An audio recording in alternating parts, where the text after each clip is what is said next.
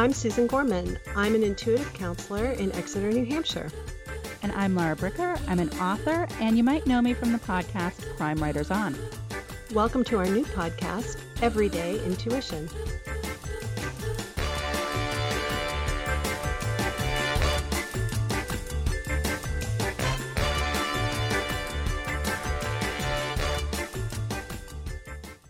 So here we are. We're having another porch session with Lara and Susan. The leaves are beautiful, by the way. Yeah, this is a good porch to sit on during the change of seasons. Have you pulled over and started crying yet because of the leaves? One time every autumn, I lose it. I look around, I'm like, this is so beautiful. I can't believe nature does this. And I just become overwrought. I haven't because I don't feel like they're as vibrant as they usually are. They're a little more they're a little more like brown and yellowish this year and I don't know. Okay, so this is this is my thing is every autumn at least one person says what you just said Yeah. and then probably within a day or two Okay. somebody else is going to say god the leaves are gorgeous this year have you noticed all the reds and oranges and one year i heard one person say the leaves just aren't as pretty as when i was a kid within 24 hours i overheard somebody saying i think this is the prettiest autumn we've ever had Oh. Well, now they're very actually. So you're right. They're very yellowy. yeah, they're here, very yellowy. But there are other places like on the Parkway where Yeah. it's kicking off in a very beautiful way. Yeah. So So this is our autumn Halloween right. special episode and we are going to talk about haunted houses. Yes, I have a little bit of a a beef, a thing in my craw, so to speak, and that is that I don't believe in haunted houses, um, and I don't believe in spirits that are malevolent. Okay. So I'll tell I'll start with a story, which Okay. is when we moved into our house, which was built in 1867. I, you know, had two small children and a dog and I would hear uh, footsteps going up and down the stairs and I would panic cuz like I didn't want my toddler yeah. to be, you know, up and down the stairs before we got the baby gates installed and stuff and I realized, "Oh, that wasn't them. that wasn't the dog." No. And the other thing that happened is that I was sort of seized by a 19th century domesticity craze that I suddenly learned to knit. Um, you know, I'd been convinced my whole life that I wasn't crafty. I'm not that horrible of a knitter, actually. Yeah. I wanted to bake things from scratch. I wanted Oh. to put in a garden. I wanted to do all these things. And I, I thought to myself, what is going on here? What I really believe, and you, you can't go by the movies and stories that you've heard, right? Or you have to be willing to reinterpret them. Well, and I have to tell you, I have to stop you here because this is interesting. So, our friend Barbara at the Historical Yes. Society, she also has an issue with haunted houses. yes. So, I met with her, uh, I don't know, a few months back. There's a house in town that I call, and I'm not alone, the Addams Family House. that's right. And I said, Barbara, that house is so creepy. Doesn't it look like the setting of a murder mystery? And she's like, it's only creepy because you're making it creepy. Right. So I think she's kind of in the same vein of what you're saying here. So I, you know, I walk my dogs by that house every day. It's creepy. Yeah, it is creepy and sorry, Barbara, but the light. So if you walk at dusk, the turret light is sometimes on as the sun is setting, which Oh. is either beautiful or super spooky, depending on how you're looking at it. But again, I kind of agree with her that it's what you're bringing to it, and this is how I know because Okay. I don't believe that spirits inhabit houses to do mischief or torment or you know they're probably just trying to like say hello and be recognized and i think they do it for two reasons i think that there are spirits that attach to a dwelling right so Mhm. every family that moves through the house is going to be introduced to them Yeah. and when you acknowledge them and say thank you for guarding this beautiful house, and we will be good stewards of it as well, um, then they settle down, and that's exactly what happened. Um, and I also think that there are people who go with you, right? Yeah. And they move with you from house to house. okay. And they're like they set up little alert systems too. Your guides are oftentimes trying to say hello and we since we don't pay attention to them and we don't believe in them, they have to do things like slam doors, Mhm. you know, what are some of the other things cool breezes, um, you know, things that Feeling like somebody's walking behind that's you. right. Things that feel somewhat inexplicable. So the bottom line is, I feel like we're guarded and protected, and there is really no malevolence that's going on. We've been kind of trained to think that anything that's not embodied Mhm. is demonic, but that's not the case. And I remember that I started to have like these not dreams exactly, but they were just really intense picture thoughts as I was falling asleep or waking up about the people who lived in the house when it was built Mm-hmm. and how happy they were Yeah. that we were there and that there hadn't been a family with kids in it for a while. Hmm.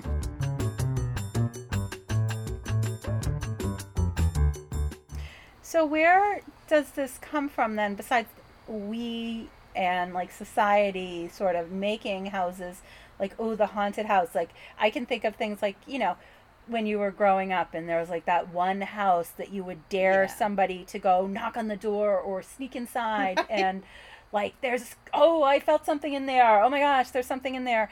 Like i can tell you that a few years ago oh my goodness gracious susan my darling husband ken and i went on a ghost hunting excursion at the parks and rec building in exeter which is How did I not know about this? supposedly the most haunted building in town.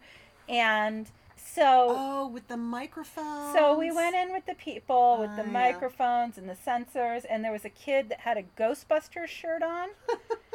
and he came up to me with one of his sensors and he said, Don't move, don't move. It's right next to you. It's right next to you. And I was like, I Ken is like kicking me, like, Don't open your mouth, don't say anything. But so that was a spectacle. But Mr. Bill, who is the custodian at that building and also the fire department, he has seen Yes. some would we call them apparitions in he has seen actually what he believes are ghosts inside this building he has seen a native american he's seen different people and you know even my skeptical husband's like mr bill is like kind of this crusty old veteran he doesn't just make stuff up he has seen something in that building Agreed. There are times when the veil is thinner. Yeah. I will say that. And I do trust people who normally are not very groovy. Yeah. Right? And I think it's real. But where we're making a thinking error, where we're making a mistake, I'll tell you an, another story that illustrates this is that a client from a very long time ago had such night terrors that she would wake up down the hallway with a baseball bat in her hand. Like she didn't Oh. even realize that she was having a nightmare that someone was trying to get her or was in the room until Mhm. she was like gone down. And what I explained to her is so energy moves at different frequencies. And I apologize because I don't have any good language to explain this other than language that's pretty new agey. But when a hummingbird, let's say, Mhm. comes up near you, the motion and the energy that's being displaced by that motion is different than you and your dead asleep energy, Mhm. right? yeah And there's an exchange. And so you're having an adrenaline reaction and you're making an assumption that something's scary when oftentimes it's very hurtful.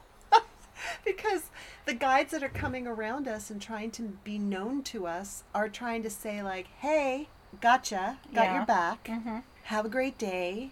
Don't worry about this, right? We really just take it the completely wrong way. So, as you're talking about this, I'm hearing like two, because I'm really fascinated by this whole line of discussion. So, on one hand, we have, and Susan's getting her gloves on now. I know I got to do this. They're little Yeah. mittens. They're like they're like Look. insulated mittens. Look, look, Oh, but her hands can come out. like flip top. Oh yeah, magnetic. those are like the ones I got for my son when he was like Uh, five. Yes. hey, we do what we have to do. But it's like what's what's interesting to me is like so you have your guides who travel with you. But then what I'm really interested in is like, so you go into a house, Right. and there is a spirit that is there. Yes. So and why is that? Like, is it somebody that is like particularly attached to that house and wants to stay there? And yes. why are they here and not in the great afterlife? So I haven't completely figured that one out because I get visited often by guides that need to be encouraged to go towards the light and like kind of complete that. Yeah. Um, I will definitely share when I get more clarity on that one. One of the things that's kind of peculiar about me is that I've never been scared by any of it. It just Oh. I physically or I find it interesting and fun. I don't freak out. So that's why I get to see more, I Yeah. think. The other reason why houses are quote creepy Mhm. is because houses hold on to the energy of the people that live there, even if those people have sometimes moved on. Mm-hmm. So, places where things have happened that were really sad or really horrible or really traumatic, that is in the walls, right? Yeah. And you can move that energy along. Yeah. Sometimes there's a spirit there that just needs to kind of complete whatever the lesson was Yeah. before they can. So if something horrible happened and this nice, you know, family moves in, Mm-hmm. sometimes that's enough to reconsecrate it. Yeah. Because I had to tell you a story. So there was a property in the next town over from us in Epping where this horrific murder case happened. Sheila LaBarre Yes. was a woman who killed, dismembered, burned handymen that she brought to her property. And Plural. Yeah, two two that we've confirmed and they think there's more that they never are going to find. Oh God. So, my friend Jason and I went to the property auction when they auctioned off her property to the new owner, and we're like, who would want to live in this house? Like, after what happened here, they like literally had to take out a wall in the house to do forensic analysis of blood. Oh jeez. So, but of course, because this is a spooky house, Jason and I waited until everybody had left, and then we snuck inside the house. and I definitely did not like being in there. I would describe it again. It was like this was a bad energy kind of place. Mm. And so we didn't stay long. Jason was much ner- more nervous than I was, and we did see a lot of green toilet seats. That was our takeaway from that experience. But is there a connection? we don't know. She like she had like you know people that buy like different colored toilet seats. Yeah. And they were all in wrappers, so there, she must have got them on sale. I don't know. But I remember being in that house, and and that was a case where that was a spooky house, but that's because of what happened there. Right. So The energy of the people yeah, is still there. It's not, and if we attach it to the house, we say, "Ooh, that's a creepy house," or "That's," you know. But it's we're actually picking up on the energy of the inhabitants, current or past. okay.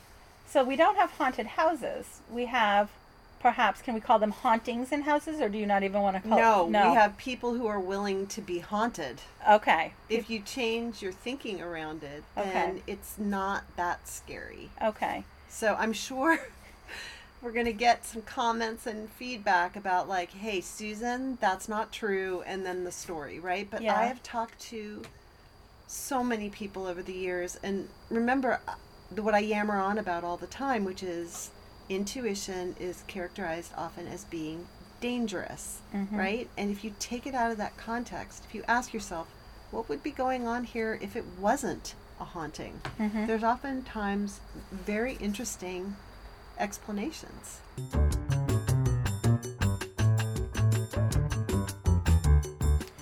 So, this is because this is going to be our like Halloween episode here.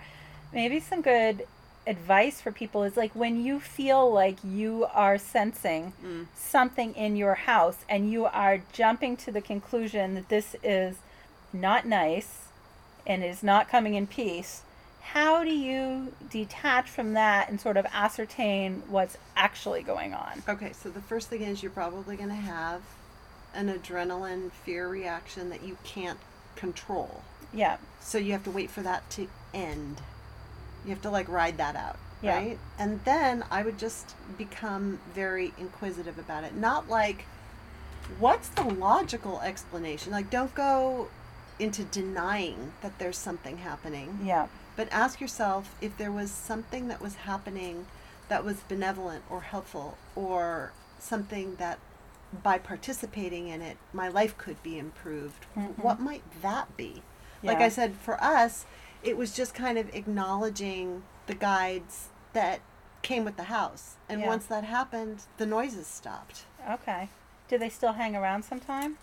so i've done i have done a tremendous amount of work to my house Yes. and i had always known my whole life i knew there was going to come this time when i was going to completely reno a house Yeah. i didn't know at the time when we moved in that it was going to be that one but i was pretty obsessed for a long time and i notice them when i'm doing something that needs to be done to make the house more comfortable more livable ready Mhm. for the next family you know Yeah. whatever it is they really love that and the other thing is there was a privy i'm sure Oh. right where my shed is by Oh. the driveway because my dogs dug for many years this shallow den underneath it until Mm-hmm. last year when I had to have somebody come in and reorient it and fill it in and put chicken wire and stuff Oh. because it was dangerous. It could have Yeah. like collapsed on them. And I have like a tin can full of objects that Oh. they dug out into Mhm. this big pile and it still st- still c- stuff comes up. Oyster shells, silverware, china, coal pieces from the Yeah. furnace. And whenever one of those things washes up because of rain, I feel them around. And I think it's because we have like a mutual admiration thing. Like, I really would love to just go back and live one day in the 19th century, right? Yeah. And also, I notice them around when there's some new gadget. Like, I remember when we put the microwave in. yes. I'm sure we weren't the first family that lived there that had a microwave, but I just remember them like, wow, right? There's things that they just can't quite get their head around. Mhm. When things are upgraded and there's like a mod con, Mhm. then I tend to feel them around too. So, where I have a house that's not an old house, like I don't feel like there's any like old spirits hanging around here. Or how would I know? Well, if I haven't you- seen, I would have felt them, I guess. You would have, you might have visits from people who were attached to the land yeah. Oh, okay. or the surrounds. Yeah. You might have visits from your grandmother. Yeah, I think I have visits from her. Yes. Yeah. And then, you know, you guys in a hundred years might be the resident spirits. Don't change the microwave. Right? No, it'll be it'll be this person, and they'll say, "I just keep feeling like this little vehicle keeps driving back and forth, and and I keep hearing this guy say." Jesus Christ, Kenny. yeah. And you'll be like, oh, it's because it's the year 2020. That's right. And it's Lara's neighbor Dan, right. who drives back and forth on his little all terrain vehicle probably 10 or more times a day. Somebody's yelling, "Buddy, buddy, buddy!" oh my gosh.